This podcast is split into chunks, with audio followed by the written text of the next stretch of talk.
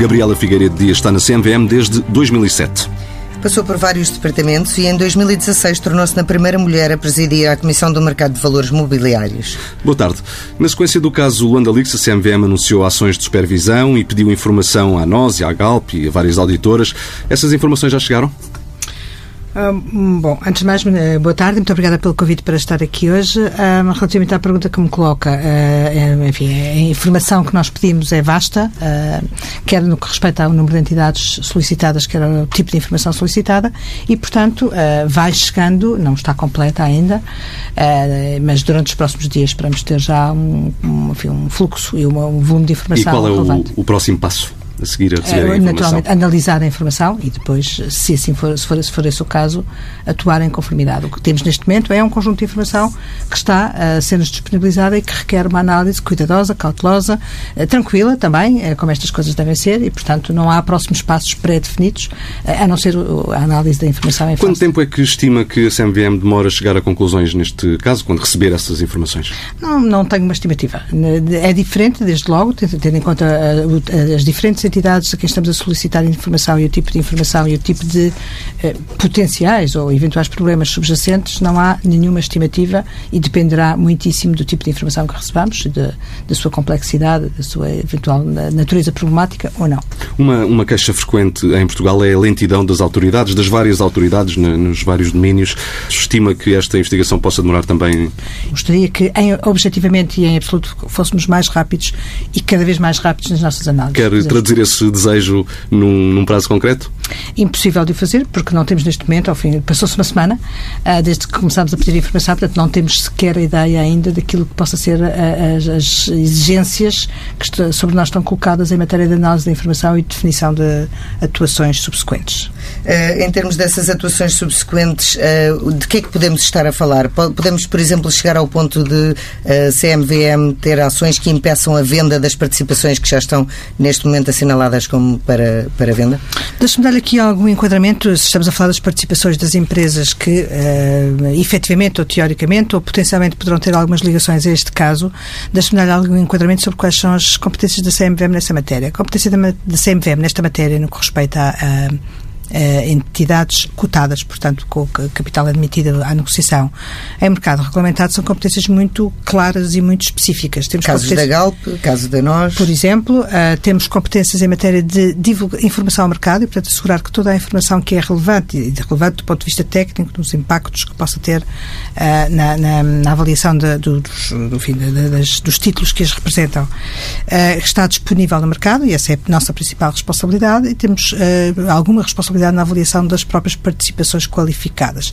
E, portanto, aquilo que seja depois a, negociação privada sobre uh, participações nessas empresas não diz uh, diretamente nem imediatamente respeito à CMVM, são decisões que são tomadas a outros níveis, noutras esferas e que não cabe dentro da nossa esfera de competência. Da nossa esfera de competência cabe, isso sim, assegurar que toda a informação relevante é disponível e que as participações qualificadas, isto é, relevantes acima de um determinado limiar de participação, são absolutamente transparentes. Essa sim é uma competência que temos e se não o forem, e temos algumas análises anteriores passadas, até feitas em relação a algumas dessas empresas, se porventura não o fossem, teríamos aí algumas competências e poderes. Que tipo de competências são essas? Designadamente, uh, limitar ou, ou, ou, suspender os direitos de voto quando as participações não são transparentes, quando não é possível identificar quem é o real beneficiário de uma, de uma, de uma participação, quando isso não é claro para o mercado, então, até que se, torne, uh, que se torne claro e transparente, temos a possibilidade de suspender os direitos de voto, o exercício dos direitos de voto, como forma de incentivar, digamos assim, essa, essa, esse, esse nível de transparência. E, portanto, dentro das sociedades uh, cotadas, chamemos assim, são estas as competências que temos e não propriamente depois no que respeita à alienação. Mas esse tipo de, esse tipo de, de consequências podem ter como efeito secundário atrasar ou ou potencialmente, potencialmente tudo ou nada, enfim, nós não, não, não, há uma coisa que é preciso que fique muito clara, é que nós não trabalhamos eh, antecipando uh, consequências ou resultados, nem para perseguir determinados objetivos de, no que respeita aos resultados da investigação.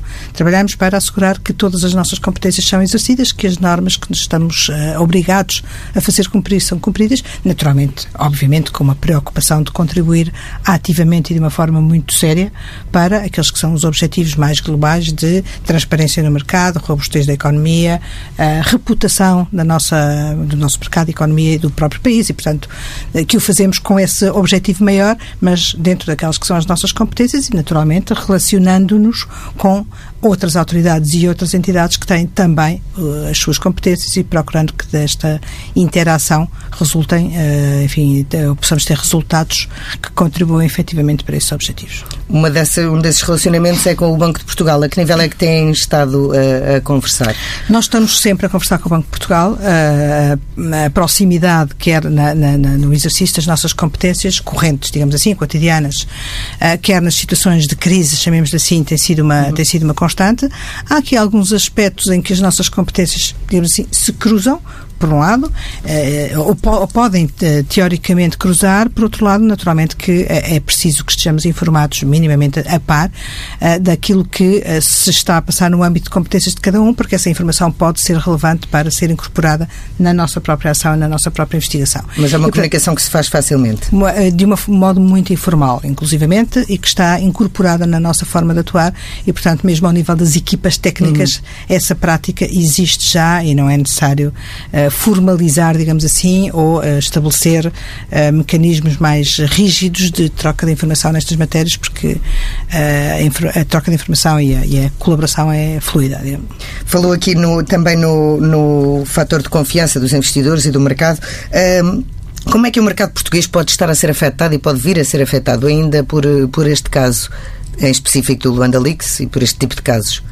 Uh, enfim, seria bastante uh, irrealista dizer que não há ou que não pode haver consequências destes factos e deste caso uh, para aquela, a confiança dos investidores no mercado. Esta é, uma, esta é uma preocupação constante da CMVM, aliás, traduzida para 2020 numa das nossas principais prioridades. objetivos, prioridades, tendências que estamos a observar e que vemos e identificamos como um dos principais problemas para que o nosso mercado não tenha ainda recuperado uh, arrancado, digamos assim, depois da crise. Estes factos, juntamente com outros que, sobretudo durante a, a, o período da crise, uh, ocorreram, naturalmente que se podem traduzir em impactos negativos na confiança do investidor. São precisos anos para recuperar e muita ação e muita persistência e perseverança para lentamente recuperar ou contribuir para, para a recuperação da, da, da, confiança do investidor e alguns factos, enfim, têm o risco de uh, colocar em perigo, de uma forma muito rápida, aquilo que se construiu durante algum tempo. Seja como for, uh, estamos uh, relativamente confiantes em face daquilo, de tudo que está a ser feito e de tudo, do, dos impactos imediatos que estamos a observar, que não haverá até agora razão para preocupações muito relevantes do ponto de vista dos investidores. há alguma tranquilidade tranquilidade nessa dimensão e, por outro lado, tudo fazemos e tudo faremos, como já estava previsto, independentemente destes factos, durante o próximo ano, como já temos vindo a fazer, para que a ação da CMVM, e é por essa que nós respondemos e é, e é essa que, nos, eh, que, me, e que a mim em particular me move, para que a ação da CMVM seja uma ação sempre dirigida para a promoção e a recuperação da confiança do investidor. Também da sua responsabilização, deixe-me dizer que faz parte de, de, da, mesma, da mesma realidade. Não é possível proteger sistematicamente o investidor investidor se em simultâneo não uh, promovermos a sua responsabilização e uma crescente capacidade de tomar decisões de investimento e desinvestimento de uma forma informada, racional, tranquila uh, e adaptada às condições individuais de cada um. E, portanto, as, estas duas peças desta, desta, desta realidade são algo que tomamos em, em conta de, com, enfim, com muita seriedade e com muita, muito, muita atenção e muito cuidado, também para que nos momentos de crise ou de alguma intranquilidade como aquele em que agora vivemos, haja, ou seja possível criar uma almofada de resiliência uhum. e de resistência da confiança a algumas provações, digamos assim, que de vez em quando uh, ocorrem. Ainda uh, neste caso, os supervisores e os reguladores, em particular a CMVM, uh, eh, também estão a ser criticados. As perguntas, enfim, repetem-se cada vez que acontece um caso, ninguém viu nada, não soaram alarmes. Um, como é que estes casos se repetem e que possibilidade é que a CMVM teria de uh, evitar preventivamente uh, algumas das alegadas irregularidades que estão a ser denunciadas? Vamos lá ver. Uh A CMVM atua permanentemente numa, numa, numa, na, na, monitorização e observação da realidade que a cerca para procurar identificar atempadamente, pontualmente, uh, aquelas que sejam as situações de maior risco ou de crise já uh, instaurada. Dito isto, a CMVM, como qualquer outro regulador, não tem, porque não está na sua, enfim, na sua, na sua capacidade, uh, não tem a possibilidade de identificar antecipadamente todas as situações de potencial irregularidade ou de potencial disrupção, como não tem sequer a, a, capacidade, não é suposto, de estar em todos os lugares onde elas ocorram. Dito isto, temos os nossos mecanismos próprios de atuação e as nossas rotinas, digamos assim, que assentam fundamentalmente em dois pilares. Um, uh, primeiro pilar e o mais importante de todos, informação. Informação, informação, informação e mais informação.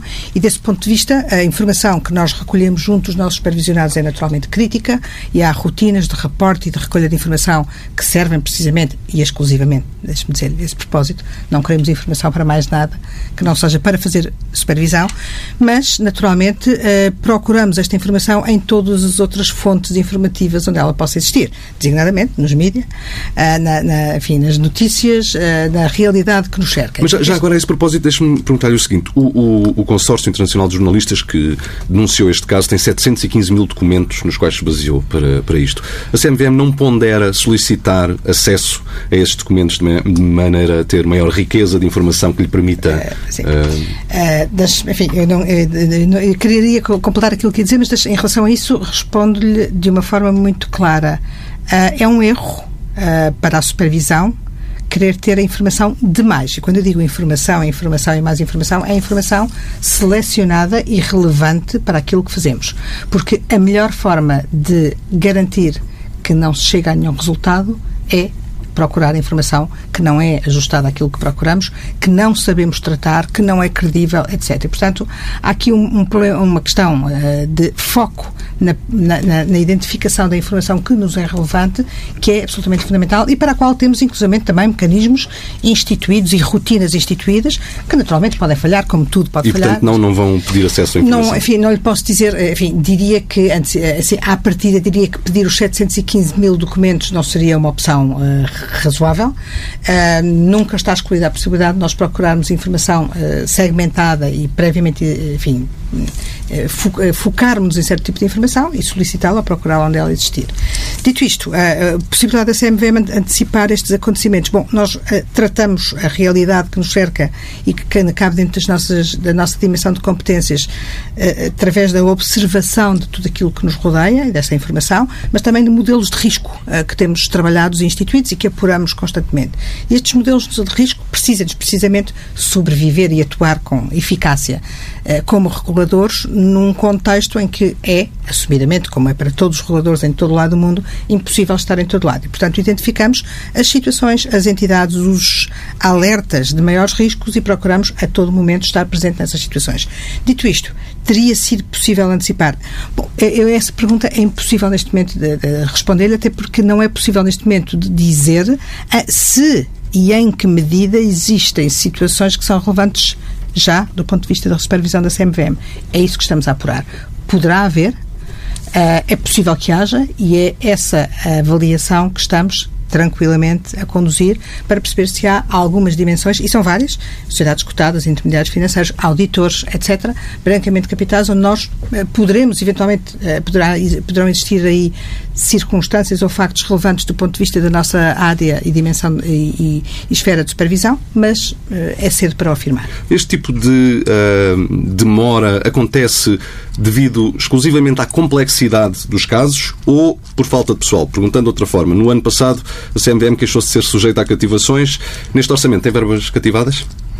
Neste orçamento não tenho verbas cativadas, o que não significa que tenhamos todas as condições para, para atuar uh, de acordo com as condições que nós entendemos que deveríamos ter para sermos tão uh, eficientes eficazes quanto um regulador financeiro deve ser. Genericamente, uh, desejavelmente, eu diria muito desejavelmente, uh, deveríamos ser mais rápidos, pretendemos ser mais rápidos e estamos a fazer designadamente com, com base nas prioridades que estabelecemos para 2020 e com a percepção clara de que essa pontualidade na ação sancionatória é um dos elementos críticos de eficiência e de contributo para a recuperação da confiança do investidor, estamos a tomar medidas as possíveis para procurar relativamente a possíveis casos futuros ou alguns que inclusive estejam já em curso, sermos mais Mas expeditos e mais para, para finalizar, e tem os recursos humanos e técnicos suficientes para ser Uh, mais rápida? Bom, eu, enfim, relativamente aos recursos humanos e técnicos, provavelmente não. Uh, enfim, diria que estamos numa situação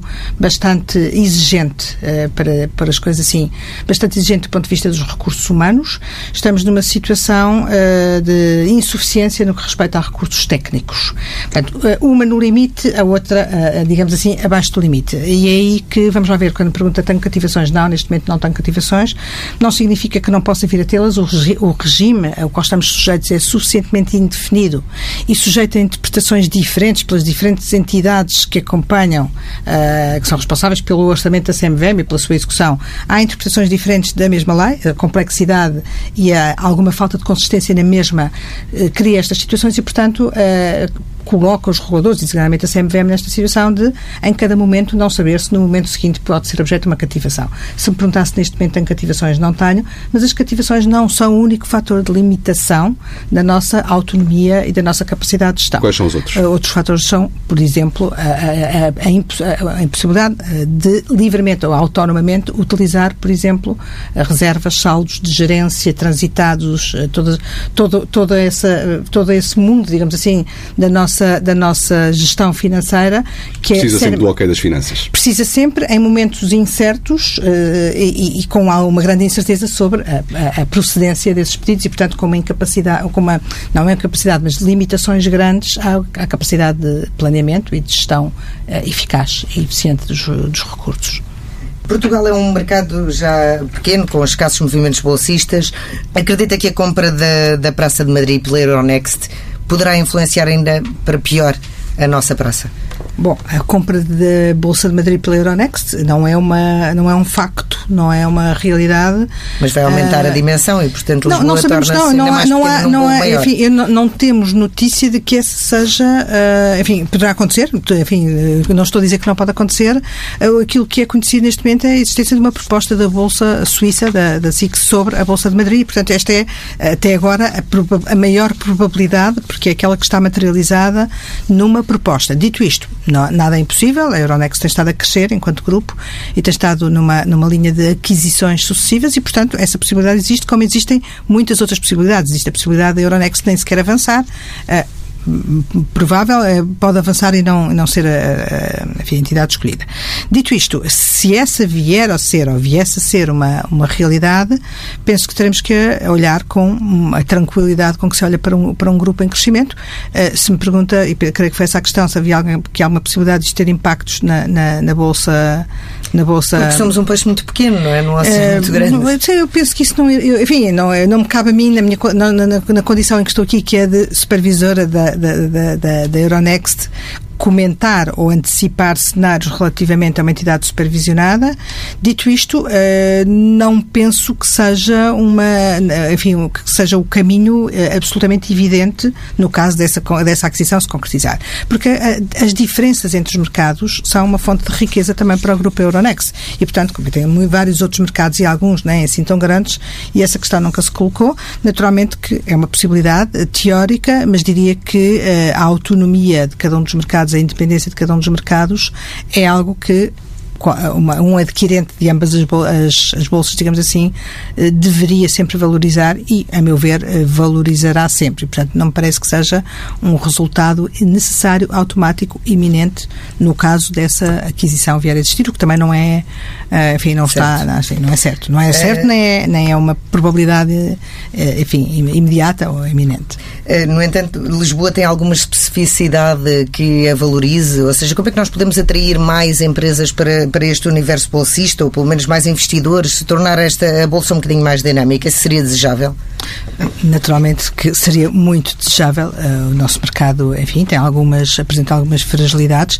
Em algumas dimensões tem sido, enfim, uh, excessivamente evidenciado, digamos assim, alguns aspectos negativos do mercado que, existindo, não são diferentes da, da, das realidades dos outros países europeus, designadamente a redução no número de emitentes em bolsa, que em termos percentuais é, por exemplo, bastante menor do que aconteceu na Alemanha nos últimos anos. Isto só para lhe dar um exemplo. Ou em França, temos países com mercados muito dinâmicos, como Luxemburgo e a Irlanda, que têm menos empresas em bolsa do que Portugal.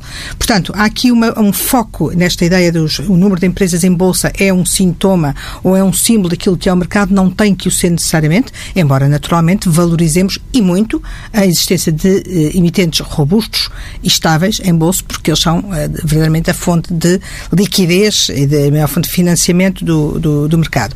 Dito isto, eh, este é um aspecto que verdadeiramente eh, tem-se verificado uma saída, saída de emitentes de bolsa, o que não é em si o problema nem é revelador, porque é algo de, absolutamente natural em qualquer mercado. O que ainda não se conseguiu produzir foi um movimento de entrada, entrada. em bolsa que compense uh, estas saídas. É caro entrar em bolsa. Temos muito recentemente um sinal, um, um enfim, positivo da, da, da entrada da, da, da, Merlin, que enfim, é um, é um dual listing, está cotada em Espanha, passa a estar cotada também em Lisboa. É muito cedo para fazermos, tirarmos conclusões e dizermos que é, enfim, é, o que é que vai acontecer com esta, com esta entidade, mas de qualquer dos modos é um sinal positivo. Porquê é que não há mais uh, entradas iniciais em bolsa, mais IPOs, mais, mais emitentes? Enfim, nós estamos, uh, uh, juntamente com a CDE, ou melhor, a CMVM facilitou e candidatou Portugal a um projeto que está a ser liderado e executado pela OCDE no sentido de averiguação precisamente das barreiras à entrada ao mercado, que durante este verão, previsivelmente, resultará na emissão de um relatório e recomendações a Portugal sobre essa matéria. Portanto, o que estamos precisamente é à procura das razões ou das oportunidades que possamos ter eh, em Qual Portugal é a sua sensibilidade em relação a isso? Acha que é muito caro, é muito complicado? É um Uma das suas prioridades é também a redução da, das, das, das burocracias, das, das, a simplificação da supervisão, no Exatamente. fundo, não é? Ora bem, a CMVM hum. tem uh, um papel também na, na, na, cumprir na, na, dinamização do mercado. Não somos nós os principais atores, né, os principais impulsionadores da dinamização. O que não queremos seguramente ser é um fator que contribua para a paralisação do mercado ou uma menor competitividade do mercado face a outros. E nessa medida, como bem mencionou, temos algumas medidas que já, estão ser, já estavam a ser implementadas, mas nas quais estamos atualmente e para 2020 completamente focados e que se traduzem precisamente na simplificação e na, no aligeiramento, se quiser, do encargo regulatório, do peso administrativo de entrar em mercado e de estar em mercado. E há medidas muito concretas, desde a, a redução dos prazos, que era uma das queixas que os nossos uh, supervisionados ou potenciais supervisionados alegavam para, uh, designadamente, escolher outros mercados, os prazos de aprovação de prospectos, os prazos autorizativos, os prazos administrativos de resposta, situações de registro, de prospectos, de, de constituição de, de entidades, etc., foram de uma forma dramática reduzidos ao longo de 2019. Nós estamos neste momento com prazos que são mais do que competitivos, por exemplo, em matéria de aprovação de prospectos, eh, com prazos de reação de quatro dias à primeira apresentação de um prospecto, que é uma coisa eh, absolutamente eh, diferente daquilo que tínhamos no passado. Temos já situações de reação em dois dias. Não tínhamos uma média, mas, enfim, não quero falar agora em números, nem estabelecer comparações demasiado rigorosas, mas posso lhe dizer que era alguma coisa de muito diferente daquilo que temos hoje. temos prazos, uh, e portanto, no, no, nos prazos autorizativos, por exemplo, de fundos e intermediários financeiros, uh, etc., estamos, nunca, durante o ano de 2019, esgotámos o prazo legal, os prazos legais, e estamos com médias de 25% abaixo do prazo legal. E, portanto, todas estas medidas, redução de encargos regulatórios, simplificação, ou seja, deveres de reporte, que é um dos aspectos sobre os quais os nossos supervisionados invocam especiais encargos, estão, estamos num processo de simplificação transversal que se traduzirá muito em breve numa medida de redução de 20% dos deveres de reporte uh, à CMVM. Uh, e, Isso portanto, não pode ter implicações ao nível da, da necessidade de, de, fiscalizar como as coisas acontecem? Uh, agradeço essa pergunta porque é bom desmistificar aqui algumas ideias. Naturalmente que quando se simplifica a, a supervisão, quando se simplifica os atos autorizativos, por exemplo, há teoricamente, há um risco que aumenta para uh, a supervisão. Simplesmente, deixe-me dizer que quando procuramos, como se costuma dizer, ir a todos e, portanto, autorizar tudo de acordo com processos uh, uh, de, de, de, avaliação integral, exaustiva, etc., de todas as situações, o risco é porventura maior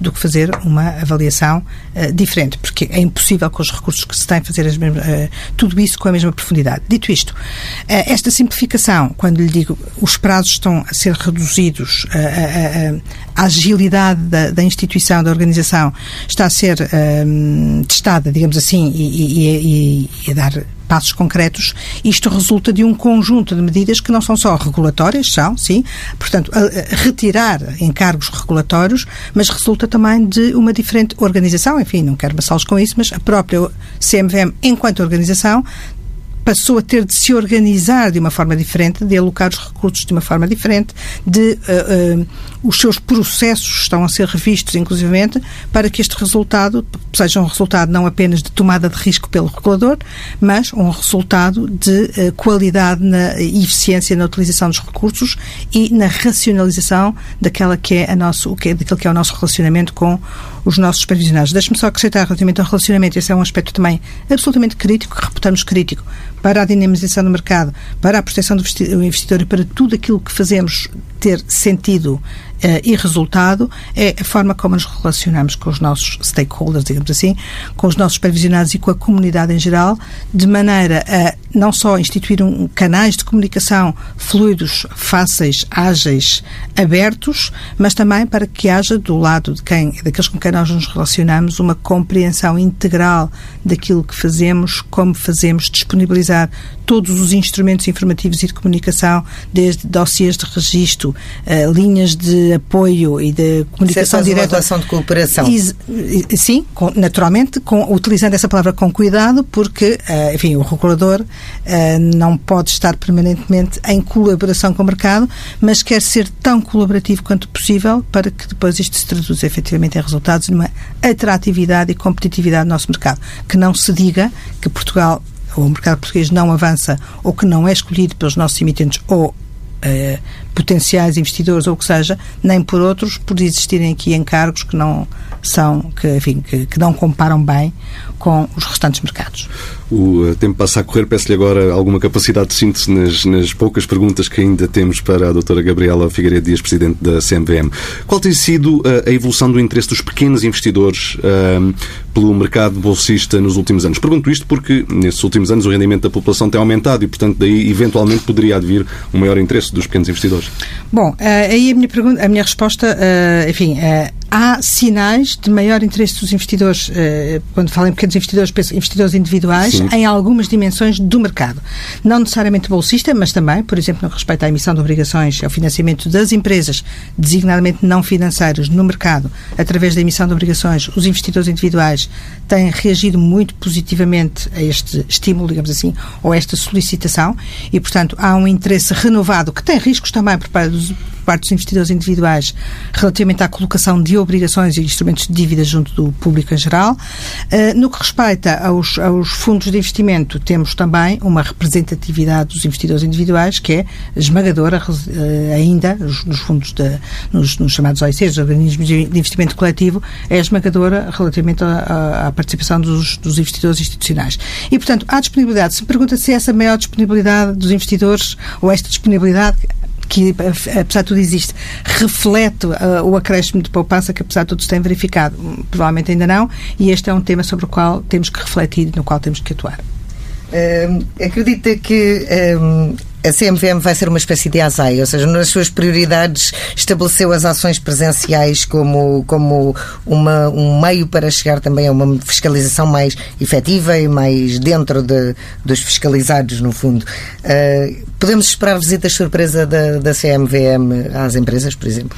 Bom, um, vou resistir à comparação com a ASAI. Se podemos esperar visitas surpresas da CMVM às empresas, sim, enfim, uh, surpresa, uh, que é a palavra, pode ser emprego em vários sentidos. A verdade é que uh, eu substituí-la substituí por presenças ou visitas pontuais, no sentido tempestivas, no sentido de estarmos lá tão depressa e sempre que seja necessário. Uh, temos uh, avançado significativamente nessa dimensão. Uh, não é a única dimensão em que atuamos, porque até porque pela realidade e pela forma como a realidade está configurada, muitas vezes a supervisão, a supervisão à distância, desk-based, é tão eficiente quanto uma supervisão presencial, mas todas as vezes e com todos os meios que tivermos à nossa disposição que for necessário estar lá presencialmente e efetuar ações eh, que, enfim, que só presencialmente eh, são possíveis, falo-emos naturalmente e, de novo dentro dos recursos que temos, que são limitados e portanto temos que selecionar as nossas temos que selecionar as nossas presenças e portanto dentro da presença presencial temos eh, das supervisões presenciais temos aquelas que são planeadas, mas temos também aquelas que não são planeadas e que são no fundo uma reação tempestiva ou uma, uma atuação, melhor dizendo, tempestiva pontual da CMVM em face de circunstâncias que exigem a nossa presença física. Em uh, 2016 tornou-se na primeira mulher a presidir a Comissão do Mercado de Valores uh, Mobiliários. Essa condição facilita ou dificulta o exercício da liderança? Diria, Ou é indiferente? Uh, diria que umas vezes facilita, outras vezes dificulta, a maior parte das vezes é indiferente. Não, enfim, uh, no sentido. facilita, enfim, facilita só no sentido de que acredito que há efetivamente uma liderança diferente por parte das, das mulheres. Não sei se é melhor, não sei se é pior, é diferente e, portanto, se é diferente, Mas como é que é diferente? aspectos enfim, há uma forma diferente de abordar, digamos assim, as questões das equipas, uh, se calhar em alguns casos mais intuitiva, uh, menos racional. Isto tem vantagens e tem desvantagens. Uh, talvez com maior proximidade, tem vantagens, tem desvantagens. se calhar com maior criatividade, por vezes, tem vantagens, tem desvantagens, mas também não podemos, não podemos fazer disto um padrão. Portanto, acho que há uma forma, acho que há uma forma diferente de estar e de ser. Isso parece-me evidente, que tem as suas vantagens, tem as suas desvantagens, mas, sobretudo, tem a vantagem da diversidade. E, portanto, a diversidade uh, de género, digamos assim, num Conselho de Administração e numa organização uh, integralmente, é alguma coisa que me parece de valorizar, porque, efetivamente, há formas diferentes de, de, de estar e de, de gerir e de trabalhar. Gabriela Figueiredo Dias, obrigado. Muito obrigada. Muito obrigado. Tempo agora para o comentário de Economia com o professor João Duque. João, bem-vindo. Nesta entrevista ao Presidente da CMVM a dizer que não exclui a hipótese de pedir ao consórcio de jornalistas que investigou o caso Luanda Leaks uh, acesso a alguns uh, daqueles 715 mil documentos. Como é que uh, olhas para esta possibilidade admitida pela Presidente da CMVM? Acho curioso, é curioso ver, ouvir um regulador que tem poderes uh, sobre os regulados, nomeadamente as empresas cotadas, ir usar uma fonte uh, que é uh, duvidosa, aparentemente do ponto de vista jurídico, quanto à utilização daqueles elementos como prova em determinado tipo de processos, fazer apelo, portanto, a esse tipo de documentos para, para uso. E, portanto, é, é, é curioso. fiquei assim um bocadinho surpreendido. Mas, mas, qualquer das formas, acho que se são úteis na investigação, então podem devem ser usados. E se são legalmente usáveis, então são que se utilizem. Vamos, vamos então falar um pouco sobre uh, o mercado português em termos de uh, empresas que, uh, que entram na Bolsa, que é historicamente baixo. é um problema de cultura empresarial ou de benefício financeiro? Há, há, muitas razões, provavelmente, uh, e nós estamos sempre no, no, reino das hipóteses, para se verificar uma situação desta. Nós não temos uma grande cultura de mercado. Aliás, uh, não temos na Europa toda, não é só em Portugal. A banca é tradicional a fonte usada pelos aforradores para canalizarem as suas poupanças e deixam à banca depois a canalização dessa poupança para quem precisa de dinheiro, que é para famílias, para pessoas particulares que querem comprar tipicamente ou bens de consumo ou então a casa, não é? que é o grande, grande volume de crédito para a habitação, ou então as empresas. Ora bem, uh, costuma dizer-se que há determinado tipo de produtos que não deviam ser utilizados pela banca, nomeadamente uh, quando os empréstimos são de grande dimensão ou por períodos prolongados de tempo. E porquê? Porque quando. Uh, e, nesse caso, o que é que se deve fazer? Ir ao mercado de capitais, fazer, por exemplo, uma emissão de obrigações ou aumento de capital. Ora, eh, essas emissões são caras porque exigem que exista, existam muitos consultores à volta. Muitas vezes as empresas emitentes têm medo de não conseguir o empréstimo em praça pública, portanto, por oferta pública, e, portanto, isso significa que têm que contratualizar um tipo de apoio com intermediários financeiros como as chamadas tomadas firmes, isto é, se aquilo correr mal, alguém fica com o papel que não foi colocado e, portanto, completa o empréstimo. E tudo isso é caro e, e muitas vezes os bancos conseguem fazer eh, quase que mais barato e ficam com um excelente cliente, porque as empresas que vão ao mercado pedir são empresas que têm nome e, portanto, os bancos não os querem largar. A intermediação, um, ou melhor, o tipo de atividade que poderia canalizar a poupança para o investimento em Portugal, nomeadamente a corretagem, portanto, os corretores, etc., foram praticamente desapareceram do mapa. Eh, foram comprados, muitas empresas foram compradas pelos bancos e depois absorveram-nos, acabaram, liquidaram-nos. Também há aqui uma história de uma indústria que não sobreviveu à banca. Aliás, a banca em Portugal eh, quase que devorou tudo, até as seguradoras, depois começou a comprar as seguradoras. Eu recordo-me de o índice ter uma série de empresas de seguros cotadas, independentes, etc., e que desapareceram a partir de uma determinada altura. Os bancos tomaram-nas todas, cada banco, cada grupo tinha a sua seguradora e, portanto, houve uma secagem enorme do mercado de capitais. Entretanto, o sistema financeiro está a reverter essa tendência, um bocadinho, de certa forma. Um bocadinho, mas, mas isto é uma questão de cultura. Nos Estados Unidos, as pessoas são muito mais hum, ávidas por procurar produtos em alternativa à banca, porque a banca remunera pouquinho, eh, tradicionalmente pouco, porque e nesta dá imensas garantias. É, agora então na Europa muitíssimo menos. Isto é, não temos cultura. Eh, por outro lado, os próprios empresários parece que sentem alguma dificuldade em ir ao mercado de capitais porque aí têm que expor tudo. Um, e ao expor tudo, têm que mostrar também as suas fragilidades, porque as pessoas têm que conhecer verdadeiramente aquilo que vão comprar.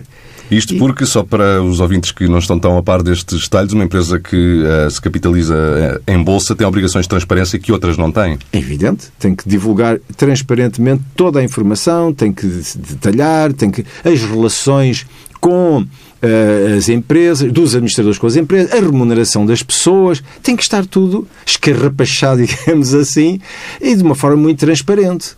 E isso parece que para nós é muito complicado.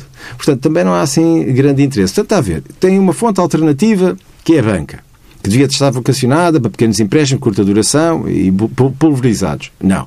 Tem a banca. Depois, por outro lado, tem esta vergonha de mostrar o que, o que ganham e muitas vezes a estratégia, acham que é uma coisa muito reservada. E temos este problema. O que é que isto leva a que depois muita canalização de financiamento para a banca é que depois, depois suportamos solidariamente o problema nos bancos quando os há. Porque já percebemos que é muito complicado deixar cair um banco, por e simplesmente que isto tem efeitos colossais e devastadores na economia. Não é por acaso que agora na recente crise do Luanda Leaks vimos imediatamente a saltar para a linha da frente, como primeira gente a dar um passo, o banco. Havia várias empresas, ok, detidas pela, pela Isabel dos Santos. De qualquer das formas, o primeiro a dar o passo imediato foi um banco. Porquê? Porque tem um problema de um risco que pode contaminar o sistema e isso é gravíssimo. Comentário de João Duque, para ouvir todas as semanas na Vida do Dinheiro, uma parceria TSF Dinheiro Vivo, aos sábados com o Diário de Notícias e Jornal de Notícias e em permanência em tsf.pt.